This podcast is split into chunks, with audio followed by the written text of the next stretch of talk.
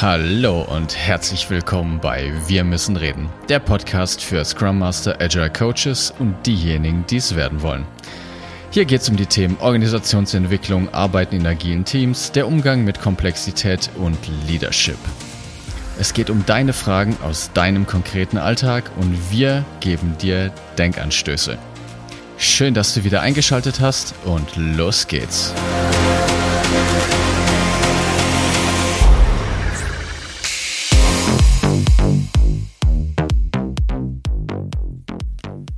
Moin, moin zusammen. Mal wieder eine neue Begrüßung. Ich wünsche euch äh, einen wunderschönen Freitag, beziehungsweise wann auch immer du diese Folge heute hörst. Und an meiner digitalen Seite ist natürlich wieder der liebe Martin. Hi Martin. Hallo David, ich grüße dich. Welches Thema haben wir denn heute dabei, Martin? Oh, wir sind über was gestolpert und zwar ähm, über eine Sache, da wo man zum Beispiel, wenn jetzt ein Scrum Master ähm, kündigt, ja, oder jemand in ein Sabbatical geht oder die Abteilung wechselt. Und ihr merkt schon, das sind alles so endgültige oder halb endgültige Beendigungen der Mitgliedschaft in einem Unternehmen. Und da passieren bestimmte Phänomene und die für euch als Scrum Master durchaus einen Blick wert sind, weil die nämlich ab dem Zeitpunkt, wo das bekannt ist, schon Wirkung haben. Also das geht sehr schnell. Und da schauen wir uns das heute mal ein bisschen an. Das wollen wir heute mal gemeinsam dekonstruieren. Genau. Und der erste Punkt, wir setzen wieder die Systemtheoriebrille auf und wollen mal uns überlegen und anschauen gemeinsam, was denn diese Mitgliedschaft überhaupt bedeutet. Und das wird gerade in den letzten Jahren, so zumindest mein Eindruck, durch die Employer Branding Industrie und durch auch die New Work Industrie etwas verschleiert, weil man immer so tut, also der Extremfall davon ist Unternehmen als Familie was systemtheoretisch eine Vollkatastrophe ist und auch schlichtweg falsch ist, nicht funktioniert. Denn im Unterschied zu einer Familie ist ein Unternehmen äh, kündbar. Den Arbeitsvertrag, den du hast mit deinem Arbeitgeber, ist ein Deal, den ihr macht. Diese Mitgliedschaft ist gegenseitig bedingt. Das heißt, der Arbeitgeber kauft von dir Zeit und Leistung ein und dafür bekommst du einen Ersatz, nämlich in dem Fall Geld und andere zusätzliche Leistungen, auf die du dich geeinigt hast. Dieser Vertrag kann aber beidseitig zu jedem Zeitpunkt beendet werden. Und das ist auch gut so. Deshalb ist es ein Deal, den man macht. Und das ist bei einer Familie ganz anders. Eine Familie ja. ist eine Familie und aus dieser Familie kommt man nicht mehr raus. Du kannst auch zum Beispiel in der Familie nicht etwas einklagen. Ne? Also äh, arbeitsrechtlich kann ich die Leistung einklagen, wenn er sie nicht erbringt. Ja? In der Familie kann ich das nicht.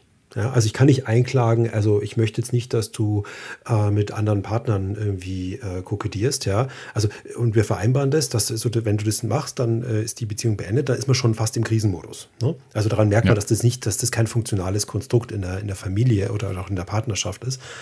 Und wir merken es an, an Kindern, ne? Also wenn die an der Kasse quengeln und einen Aufstand machen, ja, die wissen genau. Also der Vati kann sie jetzt nicht kündigen aus der Familie ja, und sagen, du bist jetzt nicht mehr dabei. Ja, also das geht nicht. Ja, das sind sie sich durchaus bewusst und das führt dann zu solchen Verhalten. Und in Organisationen ist es eben nicht so. Und wie du schon sagst, ist es auch bezogen auf eine Leistungsbeziehung zueinander. Ne? Leistung gegen Geld. Und die kann man, die kann man beenden. Und dann passieren, passieren interessante Phänomene. Ne? Ähm, da passiert zum Beispiel sowas, dass man Dinge sagen kann, die man vorher nicht sagen konnte.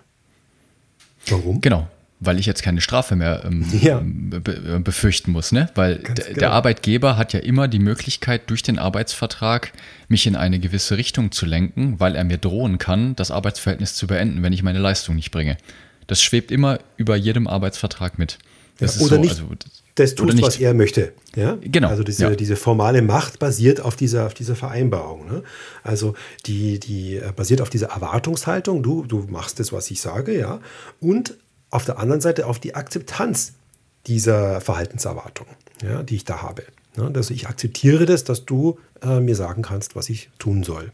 Ja? Und in dem Moment, wo ich gekündigt habe, kann ja das schon noch machen, formal juristisch, aber das hat ab der Sekunde sehr viel weniger Wirkung. Ja? Und die Frage ist dann, warum arbeitet er dann eigentlich weiter?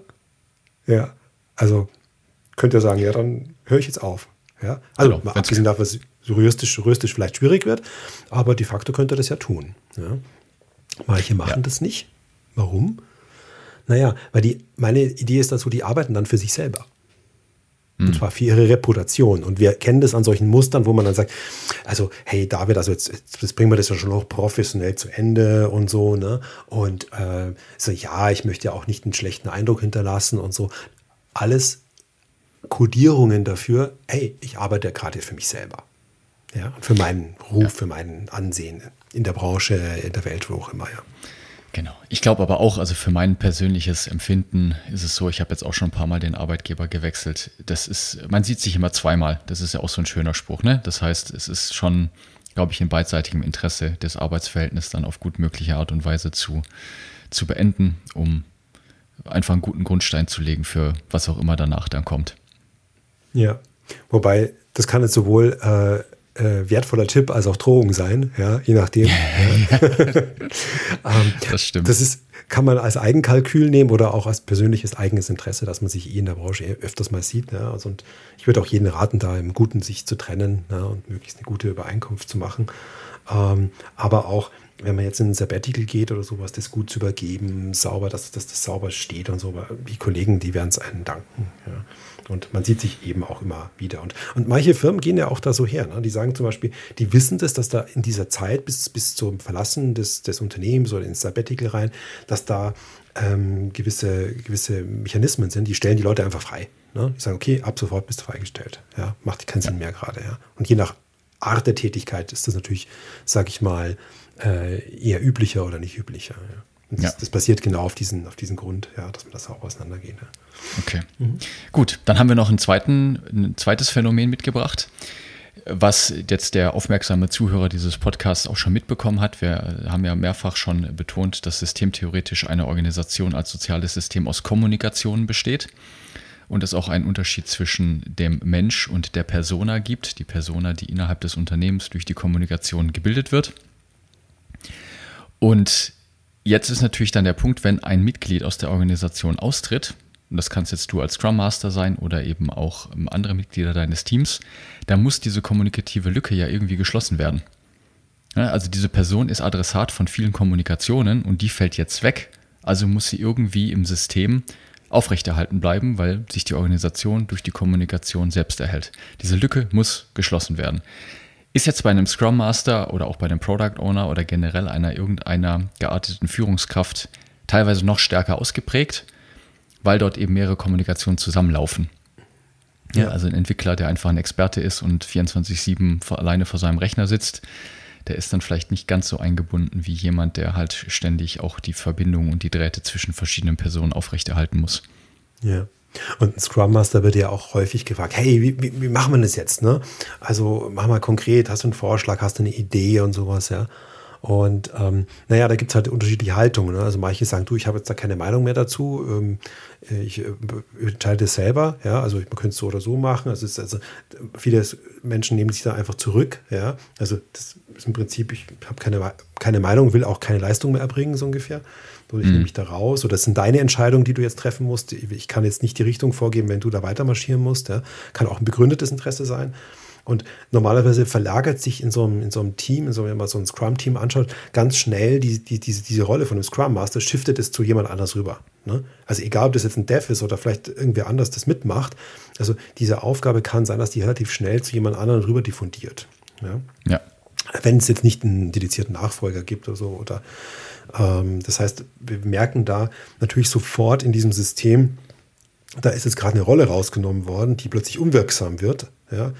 Und wir kennen das aus der Praxis, ne? so nach dem Motto, ah, du bist jetzt eh nicht mehr da, also das ist nicht so wichtig, deine Meinung. Ja?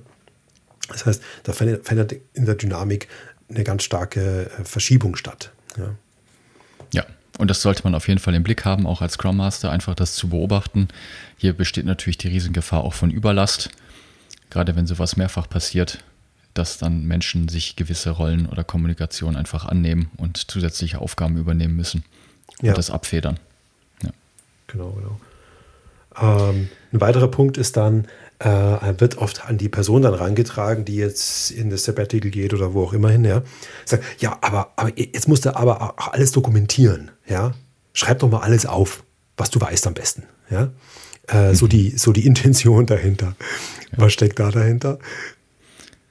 Ja, das fehlt die Unterscheidung zwischen Wissen und Können. Auch die haben wir hier schon im Podcast mal erwähnt. Ne? Also ja. Wissen ist das, was man eben dokumentieren kann. Das ist das, was die komplizierten Teil der Wertschöpfung ausmacht. Auf der anderen Seite aber in dem Komplexen steht eben das Können. Das heißt, ich erreiche, ich erreiche Könnerschaft nur, indem ich wirklich mich mit dem Problem konfrontiere und in Kontakt komme. Und das sind Sachen, die ich nicht dokumentieren kann. Deshalb macht es sehr wohl einen Unterschied, wer diese Projekte macht, wer in dieser Rolle ist. Und das ist nett gemeint, dass man dann sein Wissen dokumentiert, aber das ist nur, wenn man Glück hat, die Hälfte des Spiels.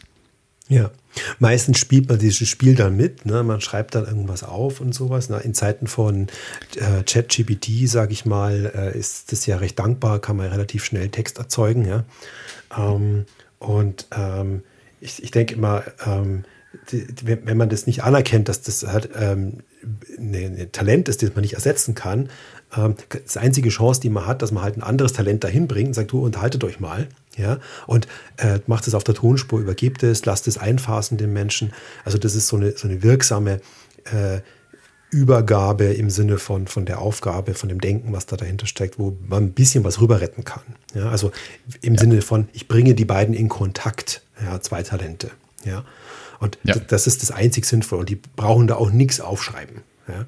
Also, und wenn das aufzuschreiben ist, dann habt ihr vorher schon was falsch gemacht. Ne? Also wenn jetzt der anfangen muss, irgendwas Großartiges aufzuschreiben, irgendwelche Prozesse zu definieren oder wie auch immer, dann habt ihr es vorher falsch gemacht und nicht jetzt. Ja, also insofern ja. wäre das der bessere Weg an der Stelle. Um das aber nochmal noch mal zu, zu präzisieren oder nochmal zu vertiefen, natürlich ist jeder ersetzbar im Unternehmen. Natürlich, das ist der ganze Gag an Organisationen. Die Frage ist nur, wie man eben damit umgeht. Und eine neue Person kann da jetzt reinkommen und diese Lücke schließen, aber es wird dann halt anders sein als vorher. Und auch hier, anstatt Zeit zu verschwenden, indem man extrem viel anfängt zu dokumentieren, wäre es viel sinnvoller, dass das aktuelle Talent ein neues Talent findet. Denn nur Talente können Talente finden und wieder neu einlernen in diesem Job. Ja. Und ersetzbar meint jetzt nicht eine 100% deckungsgleiche Person. Also der kann diese Rolle, mhm. diese Aufgabe übernehmen, der wird sie anders machen als vorher. Ja? Und äh, das funktioniert dann auch irgendwie. Ähm, dieses ersetzbar, das kommt in der Regel kommt ja, kommt ja aus diesem maschinellen Denken. Ne? Also ich, ersetze genau. den Menschen und äh, setze einen neuen rein. Und das ist, da ist aber nur der Wissensaspekt gemeint. Ne? Also ja. wenn, ich, wenn ich jetzt jemanden an der Maschine habe und lerne ihn an, zehn Arbeitsschritte, ist der natürlich ersetzbar. Ja, Im Komplexen ist der im Sinne der Aufgabe nicht hundertprozentig deckungsgleich ersetzbar, wenn man das mal ja, ganz genau, genau. hinschaut. Ne? Und ähm, daher ähm, kann man, es, es, es, kommt es immer gerne so, ja, jeder ist ersetzbar, das macht den, den Mitarbeiter irgendwie klein, ja, in, diese, in dieses maschinelle Denken reingepresst. Und man kann da durchaus mit selbstbewusstem Haupt rausgehen. Nein, man ist quasi sozusagen äh, deckungsgleich nicht ersetzbar, weil man unique ist. Also diese Person gibt es auch nur einmal auf der Welt. Ja? Also das, die kann nicht deckungsgleich ersetzt werden. Genau, ja. Was ich meinte, ist auch, dass die Organisation nicht darauf angewiesen sein darf, dass eine ja. Person nur alleine diesen Job machen kann, weil das heißt, wenn diese Person wegfällt, dann hätte die Organisation ein massives Problem. Das gibt es dann teilweise bei irgendwelchen äh, Gründern oder bei kleineren Unternehmen, ja. ne, die dann, also dann sagt man systemtheoretisch, die sind äh, voll, äh, also voll Inklusion. Da ist dann so eine starke Abhängigkeit von einer Person, das ist aber wirtschaftlich gesehen fatal. Ja. Also kein Zielzustand. Ja, und ich finde natürlich als Unternehmer so eine Person wieder in irgendeiner Form. Ja, bloß ich muss akzeptieren, dass die das anders macht. Genau. Wenn ich das akzeptiere, dann kann ich mir das so ein bisschen hinbiegen, so ja, das kriege ich schon irgendwie. Ne? Ja. Mhm. Okay, ja. und einen letzten Punkt haben wir noch dabei, nämlich die Überlegung und die Beobachtung, was denn mit der Teamdynamik oder den Teamphasen passiert. Ich meine, jeder von, von euch als Scrum Master und Agile Coaches, ihr kennt ja die berühmten vier Phasen, Forming, Storming, Norming und Performing. Und äh, dieses Modell wollen wir jetzt hier gar nicht in Frage stellen, sondern wir nehmen das einfach mal als, als Beobachtungsgegenstand. Dann ist natürlich die Frage, wenn jetzt jemand das Team verlässt oder auch jemand Neues hinzukommt, das ist in dem Fall egal, starten diese Phasen wieder von neu. Also diese Teamdynamik ändert sich schlagartig. Das Sozialsystem hat sich verändert und das sollte auf jeden Fall beachtet werden und berücksichtigt werden als Scrum Master, dass es da wieder neue Aufgaben zu tun gibt, dieses Team in eine, durch diese Phasen durchzuführen und in einen Performing-Zustand zu bringen. Ja. Und es kann natürlich dann alles Mögliche passieren. Ne? Also irgendwelche alten oder neuen Themen poppen hoch. Ja, mhm. also keine Ahnung, wenn jetzt ein neuer Mitarbeiter reinkommt, ne? wenn jetzt ein Mismatch in der Gehaltsstruktur ist und der kriegt jetzt quasi mehr als die bestehenden zum Beispiel. Ja? Ähm, dann ist da Unruhe da. Also ich sehe jede Veränderung in einem Sozialsystem, wo ich eine Person rausnehme. Und das ist ab der Sekunde, wo das bekannt ist, passiert ist. Ne? Also das, das ja. ist nicht, wenn der dann geht, äh, sondern es passiert, sobald die Information da ist, er verlässt das Team, fängt eine neue Storming-Forming-Phase an sozusagen. Äh, dem Modell könnte man noch eine, eine fünfte Phase hinzufügen. Das ist quasi so die Team Deconstruction, also die, die, die Teamauflösung sozusagen. Ja. Und ähm, um das Ganze gut zu begleiten, sollte man da auch ein Augenmerk drauf legen, auf, diese, auf das Auseinanderfallen, auf das äh, Auseinanderbauen dieser bisherigen Teamstruktur, die Erfolge feiern, ähm, sich das Bewusstsein, was man erreicht hat, cool, und dann kann man die nächste Phase starten. Also durch dieses Auflösungsritual sozusagen, was oft mit so einem Abschiedsweißwurstessen oder sowas zum Beispiel äh, zelebriert mhm. wird, das ist super, super wichtig für die Teamphase, weil die das ist dann der Grundstein für den neuen Storming- und Forming-Zyklus sozusagen, der sich dann schon herausbildet mit der Zeit. Also ähm, da auch Wert drauf legen, ähm, auf, dieses, auf dieses Feiern der Erfolge, auf dieses Auflösen des Teams. Also auch wenn nur eine Person rausgeht, ja. Gut.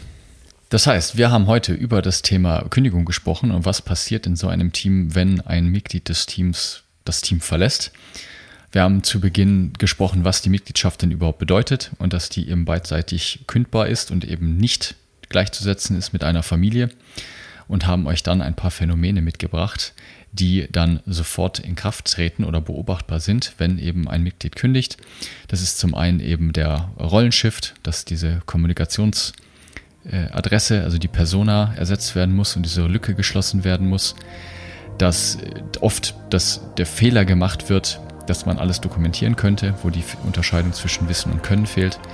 Und zuletzt haben wir auch noch darüber gesprochen, was mit der Teamdynamik passiert, dass nämlich die, wenn schon das Team in der Performing-Phase war, das definitiv aufgelöst wird und man wieder von vorne beginnen darf. In diesem Sinne wünschen wir euch ganz viel Spaß beim Beobachten. Schreibt uns gerne wieder eure Meinung per E-Mail oder hinterlasst eine gute Bewertung auf den gängigen Podcast-Plattformen. Und dann wünschen wir euch eine fantastische Woche. Alles Gute und bis bald. Bis dann. Das war der Podcast Wir müssen reden. Wenn du eine Frage stellen möchtest oder auch einfach wissen möchtest, welche Fragen wir als nächstes beantworten, wann die nächsten Live-Sessions stattfinden oder wann wir Sonderveranstaltungen anbieten, das alles erfährst du auf unserer Webseite wir-müssen-reden.net.